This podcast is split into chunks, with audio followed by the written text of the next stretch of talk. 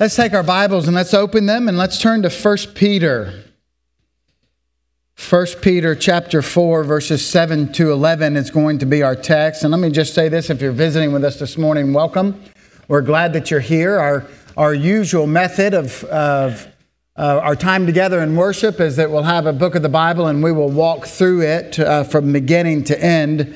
Um, we're doing a little bit something different now as we are encouraged in um, God's work in our midst, and we look forward to um, the enhancing of our facilities and the enlargement of those things as we're reminded that as we move, as we move forward in that, that we are moving forward by faith.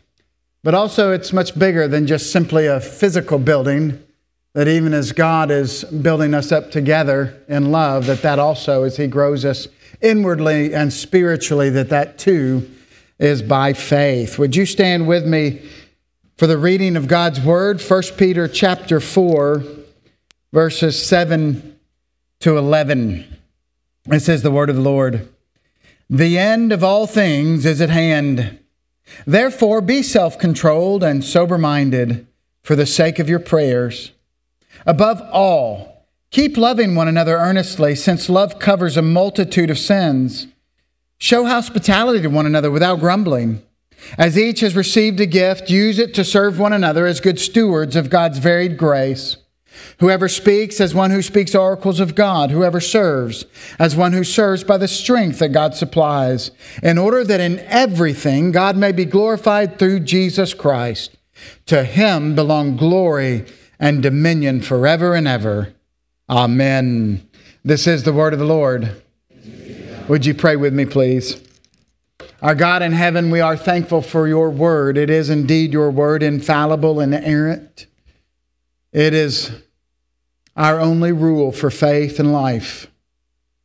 And we would ask now that you would take your word and meet it with your spirit in our hearts, and that you would mold us and make us into the men and women that you've called and children that you've called us to be. You do, uh, dear Lord, would you do in us what you will? In my weakness, may your strength be made manifest. Teach us, we ask, in Jesus' name and for his sake. Amen. Please be seated. Well, the passage that we just read, it, of course, you heard and I read, that it begins with the end of all things is at hand. We're going to talk a little bit more about that here in just a few moments. But what exactly does Peter mean by that? But the truth of that statement has profound consequences on life and on how life is lived. If indeed it is true that the end of all things is at hand, if that is true, then it should affect the way that we live our lives. It should affect the way that we love one another, serve one another, the way that we view things in the world in which we live.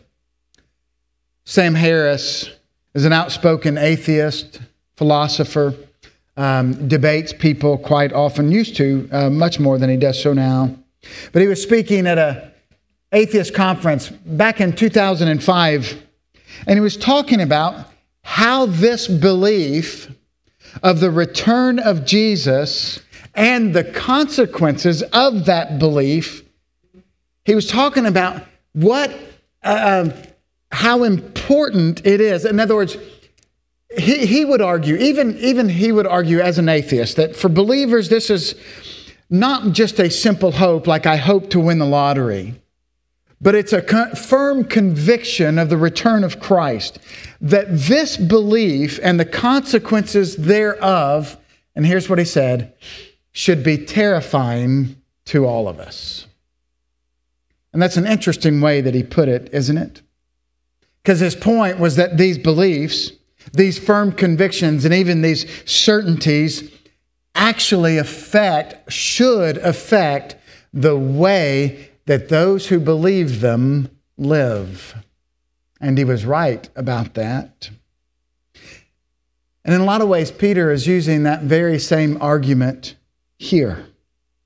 And of course, the purposes for Sam Harris and the purposes for Peter are very different. Harris goes on to say, and he says, the time for respecting religious beliefs of this sort, he says, is long past. His, his whole premise was that life lived based on these sort of beliefs is just simply foolish. Who would believe in such a thing as a man rising from the dead? This belief, he says, he says, with no evidence, this belief that as he sees it is in complete contradiction to everything that he knows to be true. Because after all, science doesn't teach any of it. Science proves that the dead cannot be raised. Science proves that water can't really be turned into wine. Science proves that creation, he argues, had to come from somewhere. And as I mentioned in the weekly devotional this past Wednesday, in modern culture, it's not theology as the queen of the sciences that actually rules and reigns, but it, but it now bows before the reason of man. And after all, Harris would argue, all those things require a miracle. It would require a God. And well, science can't prove that either. It doesn't seem reasonable. And so I will honor and worship reason, even if it's in the face of opposing evidence. Because you see, the point here, and you may be wondering why in the world bring that up here at 1 Peter chapter 4. Because Peter says the end of all things is at hand. He doesn't say it in a vacuum. He doesn't say it apart from a particular context. But he says it, Peter says it in the context of having seen a dead man rise from the dead, rise from the grave, and ascend into heaven. You see, Peter is not here speaking hyperbolically. Peter is, is, is not even um, uh, drumming up mass hysteric, uh, hysteria. Peter's not even having us look forward in a vacuum either. He can rightly and confidently say, The end of all things is at hand because Peter is standing in the midst of the end of all things. And you say, What do you mean by that? Because we're now, we're now several thousand years past Peter we need to rightly understand the end times. We need to rightly understand what Peter means by the end of all things. It is that period of time between this historical event of the resurrection of Jesus Christ and that future event of the general resurrection of the dead for which we still wait. The victory over death. The victory over death came to pass in the death and resurrection of the Lord Jesus, and it's going to be consummated at his return. And we live in this tension of the already and the not yet. Peter tells us, Paul tells us, the scripture teaches us that these are the end times. And the reason why I bring that up is because I think sometimes we think of the end times as, because we, we, we determine the end times by looking at the world out there and we see what's going on out there. And, and we are really narrow minded when we do that because we think as if the United States, whatever's happening here, is determining what God is doing there. Get over it, people. That's not the case. God has a plan and He is working all things together for His purposes. But we tend to look out at the world and see all the things going on and going, oh my goodness, it's got to be time for Jesus to return. We're almost to the end times. Brothers and sisters, we've been in the end times since Jesus rose from the dead.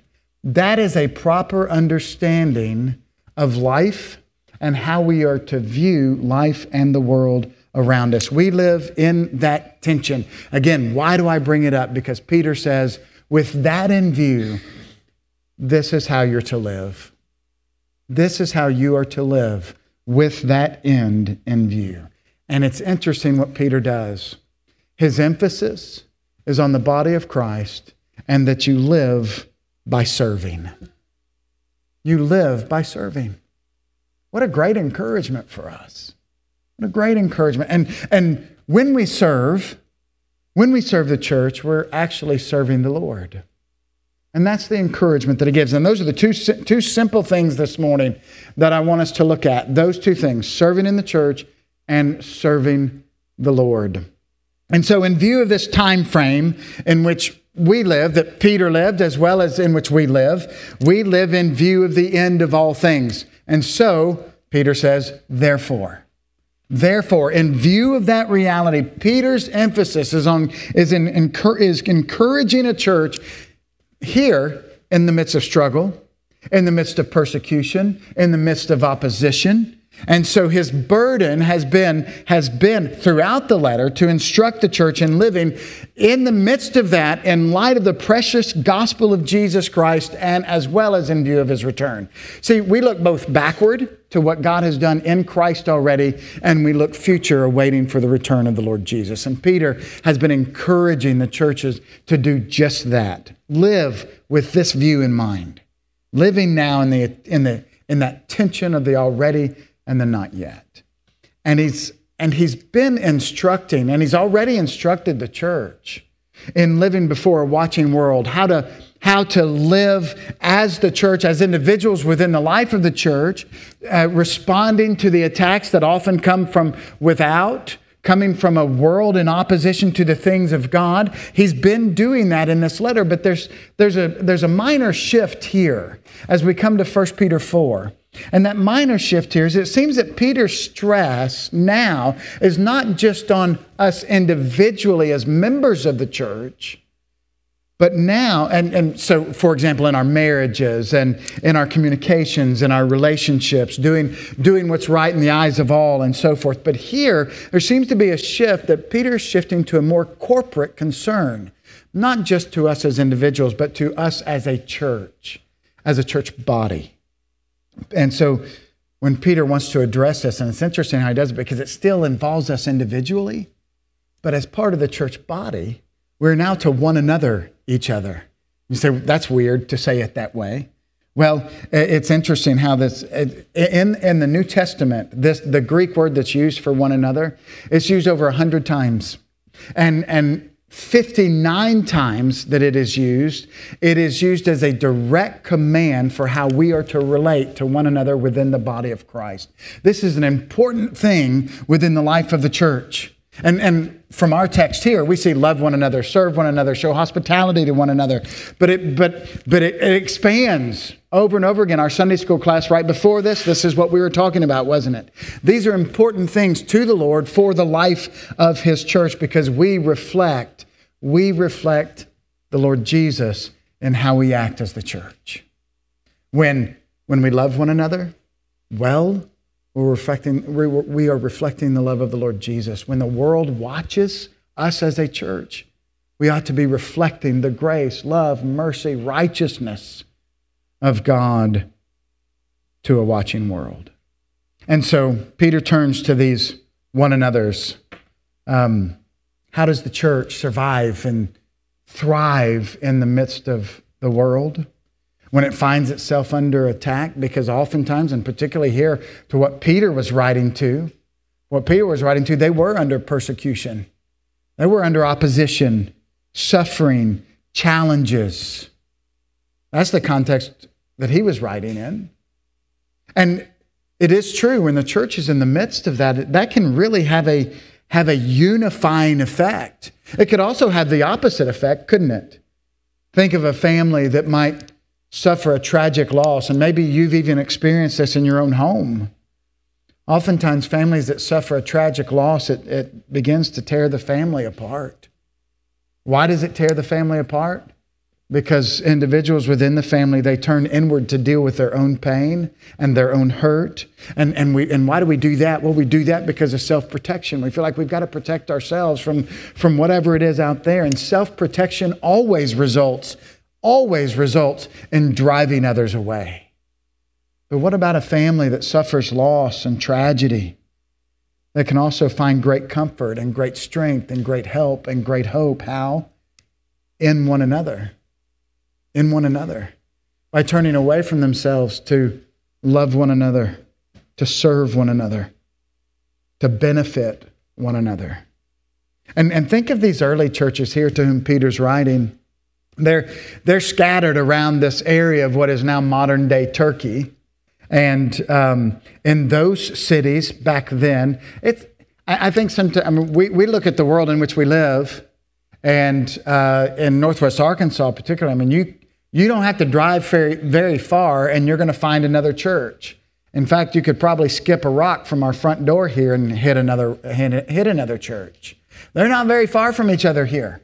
But here in, uh, in, in Peter's day, in those cities, there was usually one church, one church in a city, and it wasn't even made up of that many people, that many individuals. And so when you were involved with the life of the church there, if you didn't like a hymn that they sang, or you didn't like the way that the offering was taken, or you didn't like the way that this person did that or that person, you couldn't just go, you know what, I'm going to go down the street to another church. No, they, they had to learn to live with one another. They had to learn to love one another. They had to allow themselves to learn that actually indeed love covers a multitude of sins and as we as we come to a passage like this and we're talking about this i think a lot of times there, there's a there's a tendency for us to go is chris speaking at something particular uh, is there something going on within the life of the church that he's addressing here that we're not loving well, we're not serving. No, not at all.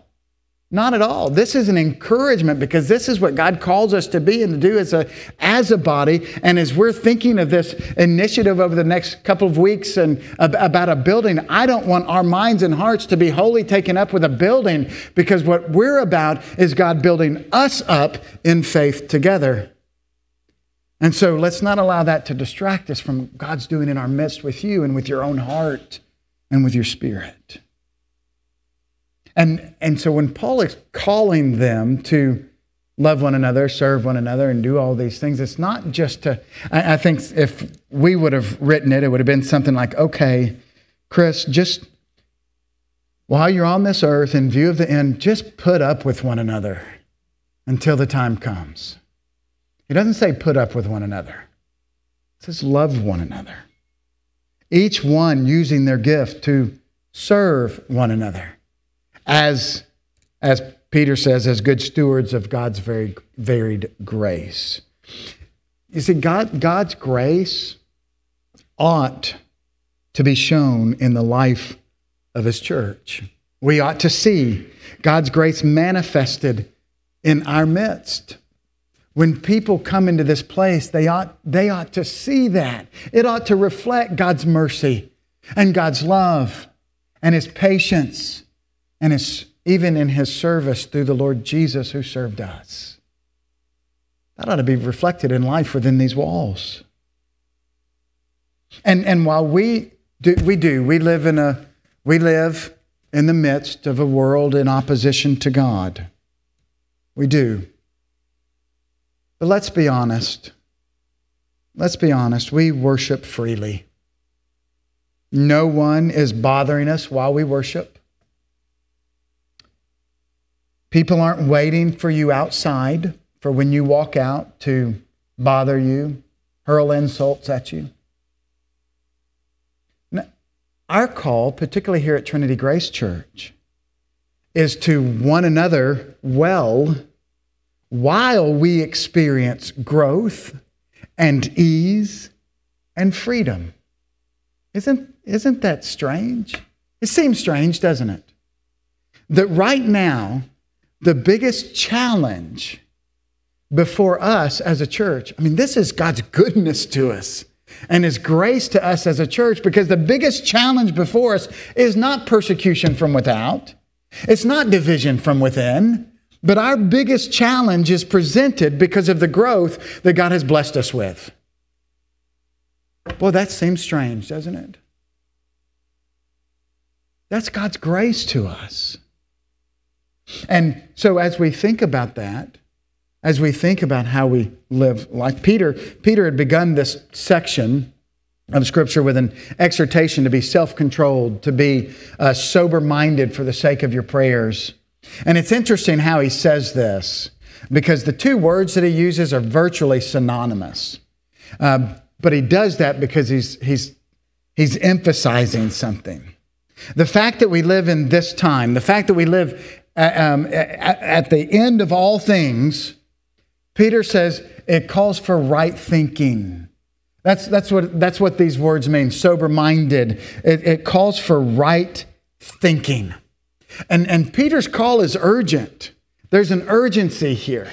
The time, the time of the end is near. We, and we might think, we might think that this, that this type of um, urgency actually calls for some radical behavior. Uh, almost like the, the mass hysteria of Chicken Little. The, the sky is falling, the sky is falling, so therefore we got to go do this, we got to go do that, we got to do all of these things. Not at all. Actually, this is a different kind of radical here. It's in fact, it's a it's a clear-headed action. It's thinking of terms. Uh, it's thinking in terms of what's ultimate. It's thinking in terms of what's eternal, not temporal. That's what Peter wants us to do. He wants to change our thinking and to think on the ultimate, and not just what goes on here, not just go, what goes on outside our doors or out in the news, but think about what's ultimate. It, so this is not an out of our minds type of radical but it, it's radical for us because for the very reason that he calls us to think rightly in the midst of a world that has lost its mind. That's what's radical about the call. It's to think rightly. To think rightly with the mind of Christ. And so again, we could look at this, we could read it, and we could go, oh, oh this is this is that radical call. These are the end times. And, and, and then we go, so, and we, when we draw an incorrect conclusion, we say these are the end times, and therefore let's go do let's go do the things that we'll never get to do because once we're gone from here, we'll never get to do it again. But what have we made ultimate? Right? If we do that, what we've made ultimate is the things that we do here and not there. But oftentimes that's the way that we think. The end is at hand. Let's go do those things and get them out of the way. But that's, that's the mind on the things of the flesh. But, but Peter doesn't say that. Peter says the end is here, but think rightly. Think rightly for the sake of your prayers. We, we do live in the end or in view of the end. But again, let's think about that rightly. We've been in the end since the resurrection and ascension of the Lord Jesus Christ. These are the end times. And we've been in them for quite some time. And we may think, well, then what's the encouragement then? Because these are long end times. Yeah, they are. They are. But the beauty of that is that's how we're called to live as the church as we wait for the consummation of all things. And we go, well, we're going to get tired if we do that. No, no, no, no. Because we don't do it in our strength, because we're looking in view of what's to come, but we're living in light of what's already happened. And what is that? The Lord Jesus conquered death and sin on our behalf. We live in view of the cross of the Lord Jesus, and, or we live in light of the cross of the Lord Jesus, and we live in view of the second coming of the Lord Jesus. These are indeed the end times, but it's not a, oh my goodness. It is a, these are the end times. Therefore, think rightly. Think rightly. Live in a way that brings honor and glory to the name of Christ. We, we don't remove ourselves from everyday life. Oh, the time of the end is here, so let's remove ourselves from everyday life. Not at all. We don't go off the deep end. We don't quit doing the normal, sometimes even mundane things of loving and serving. What God calls us to do. And we do them well. We don't throw up our hands and we say, well, God is God's going to do what he's going to do and it's almost here now, so well, whatever. No. Peter says for the sake of your prayers, be clear-minded so that your prayers are in accord with the will of God. Ask God to give strength. Ask God to act. Ask God to provide. Ask God to give you the strength to do that that he calls you to do so that so that what? so that the church is built up, so that the church is strong, so that His grace is manifest in our midst and to a watching world, and so that the gospel continues to be proclaimed in this world. As we've begun, as I mentioned a little bit ago, as we've begun our, our by faith initiative. Again, brothers and sisters, this is not just about a physical building. Let's face it, that's a practical need and it's a, and, it's a desire uh, and it impacts our ministry and helps increase that ministry. But just as much, just as much, it's about trusting that God will not only provide the material needs, but in so doing, He's building us up together in love because he's building his church, not out of brick and mortar, but out of people like you and like me. He's building his church. So, part of our prayer in the midst of this should be that God would strengthen us to love one another. Because why? Well, Peter says, because love covers a multitude of sins, right? We just read that. And what does that mean? Peter is not saying that when we love, it, that, that it forgives sin or atones for sin. Only one thing can do that, and that is the work of the Lord Jesus Christ. And aren't we thankful for that? That the work of Christ, that his blood covers our sin, atones for our sin. Some of you, I, I, I've been thinking about this almost every Sunday. For some reason, when I've gotten into the pulpit, I've thought there, there may be somebody who's come today that needs to be reminded. And, and of course, we, we do. We preach the gospel every Sunday, but sometimes, sometimes you can put an exclamation point on it in a way where you go, oh, oh, that was so good. I needed to hear that. And maybe you're the, maybe you're the one that needs to hear that today. That you're struggling with guilt and shame over past sin. But the blood of Christ, the blood of Christ cleanses you, forgives you you're forgiven in Christ Jesus, washed clean in Him, and you can rejoice in Him. So Peter's not saying that your love covers sin in that way. That's not what he's saying. But what he is saying is that your response to your brothers and sisters in Christ Jesus, your response in love, does have the power to turn away anger. It covers, your love covers a multitude of sins. And you don't have to respond in a certain way.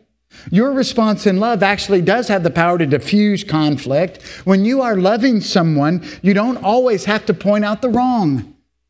I think, and, and many of you may know others like this. Maybe you're this way. Maybe you feel like you've always got to point out the wrong. I'd be interested to ask the people that live with you if you're a lot of fun to live with. Are you that way? Always having to point out the wrong with somebody else? Always having to be right about something? You don't have to do that. In the strength of Christ, you can, you can actually you can swallow it. You can pay that debt for them, as it were. When you love somebody, you don't always have to win. You don't always have to be right when you love someone and they hurt you or they offend you, you can bless in return because of Christ. You see, that, that has the power to diffuse. But we too often don't do that, do we? I know I don't because I'm so quick to defend myself. Too often.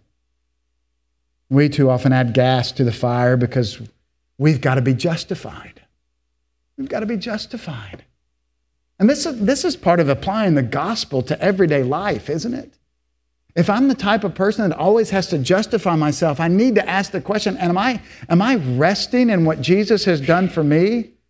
Or, or do I think I have to be justified because I am too afraid to be found out?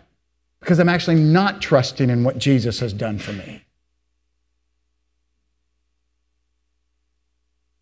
We've got to be seen as right. We, we've got to be treated in the way that we think we deserve to be treated. That's not what Peter's calling us to. It's not what God calls us to. That's not loving others, that's loving self. And loving self doesn't cover a multitude of sins, but it does create and spurn a multitude of others. It does do that. In the church, not just in our not just in our relationships with our, our immediate family, but our church family, the household and family of God as we encourage one another. And we're to do so even more as we see, the author of Hebrews says that even more as we see the day approaching. We're to encourage one another. We're living in the end times. And did you know, did you know the coming of Christ is one day closer today than it was yesterday? Please, somebody say, duh. But that's the proper way to think of it, isn't it? We are one day closer today than we were yesterday. We don't know when it will be. But we are living in the last days. And Peter says, show hospitality to one another. And some of you are really working on that. I know you are. Some of you are really good at that. Some of us need to learn from you in that. One thing that I was really impressed with this past week, I had the opportunity and the privilege to spend time with a lot of a lot of you this past week and visiting with y'all. And one of the things that I was reminded of this last how, how important it is for the people of God to get together just in fellowship. Just in fellowship. We're so encouraged by that. And and you may not know this, but I'm kind of more of an introvert. And so on the front side of those things, I'm oh, I wish I could just go read a book or be by myself or do whatever. But then when I get with God's people, I'm like, oh my goodness, I needed to be with God's people tonight. And I was encouraged by that. And my heart was warmed because of that. Because we need that fellowship. And, and that's a, that hospitality, showing hospitality, that, that's a radical call for some of you. I know it is. And particularly since he adds that part, it might have been easier if he didn't add the next part, but then he says without grumbling. like, oh, I can practice hospitality, but I don't want to. But he said, nope, without grumbling, without complaining about it. We're to be ready and willing to love and receive a brother or a sister in Christ Jesus. I know, I know this is a struggle for some. But how is it done well? Again, without grumbling, without bitterness. And, and I know we struggle with that because let's face it, we've, got, we've all got responsibilities. We're all at different stages of life. We've got this, we've got that, and oh my, and oh my. I get it, but this is what Peter, this is what the Lord is saying to his people. You need this, even when you don't think you do. Even when you don't think you do, you need this. So practice hospitality with one another. And it's not our call I think sometimes we do this. It's not our role or our call to make sure that somebody else is having the opportunity to practice these things. I think we sometimes do that. We go, well, if Daniel and Jennifer, they really need to be practicing hospitality, so they need to be reaching out to me and asking me to come over. This would really help my brother and sister if they do this. No, that's not our role. Our role is for me to invite Daniel and Jennifer over, for me to practice that because then it blesses me and it blesses them. Both. And I, I, mean, I get it. How do we balance those things in life? But we're to practice them. We're to practice them. That's how we get better at it without grumbling. Because after all, I mean, if, if I'm only wanting other people to do that so that it benefits me, that's not me one another. That's, that's me being self centered. That's me wanting to be ministered to. Sometimes we do need that, yes.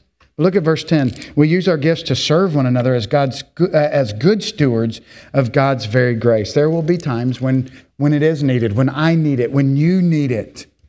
And so we, as the body of Christ, ought, ought to be asking the question are we, are we being good stewards with the gifts that God has given to us? Are we using the gifts and the graces that God has given to us within the body of Christ so that she might be built up, encouraged, strengthened in the midst of this world? And, and so, but it's not just for our good. I mean, we can ask it for that, and it is for our good, but it's not just only for our good because it's, it honors Jesus, it honors Christ. It's for the glory of Christ. We reflect, so when we're serving the church, we're actually serving the Lord because we reflect and we mirror the love of Christ when we do those things. The, the, we mirror the love of Christ, the love of our Savior who, who gave himself for us, who loved us so much that he gave himself for us, who, who received, who served us in doing so, and who even received us as his own. Jesus has practiced these three things perfectly. He has loved us, He served us, He practiced. He, has, he doesn't even practice hospitality, He does hospitality. He's done it. He's done it. And as we do that in our midst, we're actually reflecting the love of Christ. And we do these things not out of or in our own strength, but in the strength that God supplies for us. When we speak, we speak the or uh, we speak not of ourselves, but we speak as one who speaks the oracles of God.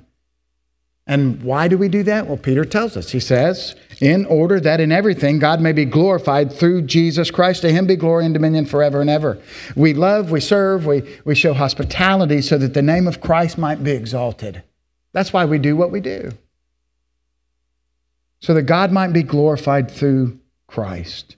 And think about this with me for just a moment. When or if, if we aren't manifesting God's grace or mirroring God's grace in our midst, then we aren't loving, but we're instead we're acting just like the world around us. When we aren't serving others, we are self-centered in our actions and in our life. And when we do those things, we're dishonoring God. It's not just that we aren't doing what we're supposed to be doing and it's somehow something neutral that we're just kind of floating along. No, we're actually misrepresenting the Lord Jesus in our midst.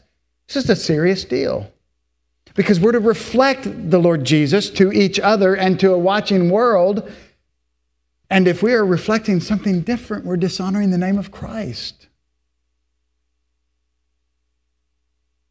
Peter had earlier taught in, in this letter that as individuals, that we can actually live in contradiction to our calling. And the same is true as the church, corporate. The church corporate can live. If Christ isn't being preached, if his graces aren't being um, practiced in our midst, manifested in our midst, then we are actually living in contradiction to our very calling. And then notice what Peter notice what Peter does. Where Peter so Paul, when we think about the apostle Paul, when Paul describes all the gifts, he goes into pretty good detail about all the different gifts within the life of the church. But Peter mentions them much more generally. He kind of he kind of puts them into two different categories. You've got the speaking gifts and you've got the serving gifts. So again, Paul's much more specific, but Peter just speaking and serving. And what, and both of those things have pl- their place within the life of the church. Both are used for the glory of Christ. So for the one who speaks, he or she speaks the oracles of God. That is to say, as we're, as we're talking about its ministers, of course, it's the, the person, that, the minister of the gospel. He, he does that. I'm called to do that, to speak the gospel of Christ. So that is to say that those who have speaking gifts, we don't use our speaking gifts to speak of ourselves or for ourselves but we speak the oracles of God. We speak of the gospel of Jesus Christ, Jesus' life, death, and resurrection. Because after all, we do so so that God might be glorified in Christ Jesus. If I get up here and talk about me all the time, you don't need a story about me. You don't need my even my opinion on particular matters. What you need is the Lord Jesus. What you need is the Lord Jesus. Give me Jesus. Have y'all ever seen this? I think some of you have, if you've ever been up here. This little sign, it sits right here. It used to be up here, but it keeps on coming off. It says, Sirs, that we may see Jesus. This is my call. This is the call of whoever stands behind this pulpit to preach, so that you might see Jesus. Because it's He who you need, it's He who I need. We need the Lord Jesus. And so, if we have anything to give, it's Him. Whether it's from the pulpit, whether it's from our Sunday schools, whether it's through our summer kids programs, whether it's through Wednesdays in the Word, whether it's through our Bible studies, what is spoken here should be the Word of God because that's what we need. As we live in view of the end, as we live in view of the end, we speak of that which has already been. We speak of that which God has done in the person of Jesus Christ. This is what Peter's been doing. And, and again, that, that living in the tension of the already and the not yet. So he's been pointing us to Jesus' person and to Jesus' work. There's that past part, but then he's also been pointing us forward to that future that awaits because of that reality that's been accomplished in the past. Peter's burden of living life is founded on and in the gospel of Christ. God is glorified. God is glorified uh, manifestly and supremely in the gospel. Jesus Christ, the crucified and risen Lord. When we speak, we speak of Christ. And of course, as the church in the world, his praise, his praise ought to be on our lips. We ought to tell other people about Jesus. But Peter, again, is talking about his emphasis here is the church corporate here. He's not saying that you in the world or that all of us out in the world speak only of the gospel, that you have nothing else to give or to offer as you live as a member of the society. Of course you do. And you have the freedom to do that. But the church's message is Jesus Christ and Him crucified. That's the message of the church. And the church not only has speaking gifts given to her, but also serving gifts. Serving gifts. And these gifts also to bring glory to God. And, and, and, and they do bring glory to God. And they are done in the strength that God provides and He supplies, and it reflects the grace and the self sacrificial love of our Savior. One gift is not more important than the other. If the service you perform is done in your own strength, then this isn't, Peter's not talking about that. Peter's talking about doing service that what, what God supplies for us. Because if we do it in our own strength, the glory's ours. Look what I've done. Look what I've done, we might say. Or you've received the glory. But Peter's talking about bringing glory to the Lord. Uh, Thomas Schreiner says that the provider is always the one who is praised. The provider is always the one who's praised. Who, who do we give credit for the provision? To the Lord or for ourselves? Because if it's ourselves, we're the one being praised. But to the Lord, the praise belongs to Him. And this is that type of service that forces us outside of ourselves, forces us to rest on the strength that God provides for us. And this applies. This applies to our service within the church. It also applies to, to what we're doing in the By Faith initiative, doesn't it? That's why it's called By Faith, because it's something bigger than us, something that we can't do ourselves. And, and isn't it the service that we don't think that we can do when it's bigger than us, when it's beyond our own strength, that actually, isn't it that service that then drives us back to Christ? Isn't it that service that drives us to our knees? Isn't it that service that drives us to prayer that we cry out to Him and say, Oh God, I can't do this. Would you please provide? And isn't that where we should be? Isn't that where we should be? Because if we know that He's the one that provides, He's the one that receives the praise. We rely on the Lord and we serve by His strength. And, and some of you may have experienced this as well that, that when you serve and you serve in a way and you do something that's beyond what you think you can do in your own strength, at the end of it all, yeah, physically you may be, you may be ex- uh, exhausted, but at the same time, you're energized. You may be exhausted, but at the same time, you're excited. Why? Because you're full of the joy of having been used by the Lord. You've been encouraged by that. You've, you've died to yourself and you've lived for the sake of another. Oh, that encourages me. God did this in me. What, a, what an encouragement of the, of the assurance of my own salvation that God would do this with me. He actually used me. What Peter is saying is that whether we speak, whether we serve, the end, of the, same, the end is the same. Whether we speak or serve, it is to exalt the name of the living Christ, to put him on display in our words and our actions. That's no different, is it, than what the rest of the scripture teaches us? It's what John means when he says that we don't love with just words, with mere talk, but with love, but we love with deed and in truth. And, and some of us might, as Brandon said with the kids, some of us might desire other gifts there's nothing wrong with wanting to have gifts to serve within the life of the church. In fact, we should desire to have them. But some of them, some of us may wish that we had somebody else's. Brothers and sisters, one gift is not more important than another. I know that we we think that it is. Somebody might say, "Well, well, Chris, you get to preach every Sunday, and so your gift is certainly more important than mine. No, it is not more important than yours. That's a faulty understanding. It's more noticeable than yours, maybe, but it's not more important than yours. Use your gift, whatever it may be. Let's not fail to use what we've been given because, again, they serve the same end. They're all spiritual gifts. They're whether it's speaking or serving, they're spiritual gifts. They're both needed, both used within the body of Christ. When we don't use them, we're not being good stewards with what God's provided for us. We're not being good stewards of God's gifts and His graces. He gives us those things so that He might be glorified in His Son. For after all, to Him belong glory and dominion forever and ever.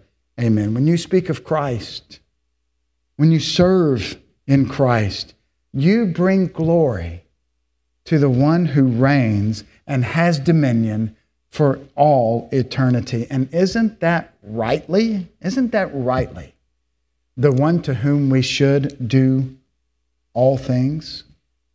Because we do what we do for his glory. And one of the kids in the children's sermon this morning said, Oh, yeah, Pastor Chris reminds us of that all the time, doesn't he?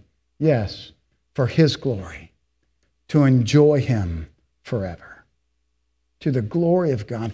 And here's the, here's the wonder of it that yes, it's to his glory, but when we begin to understand that our good is actually found in his glory, so we promote the glory of God, and by God's grace, we are blessed because of it.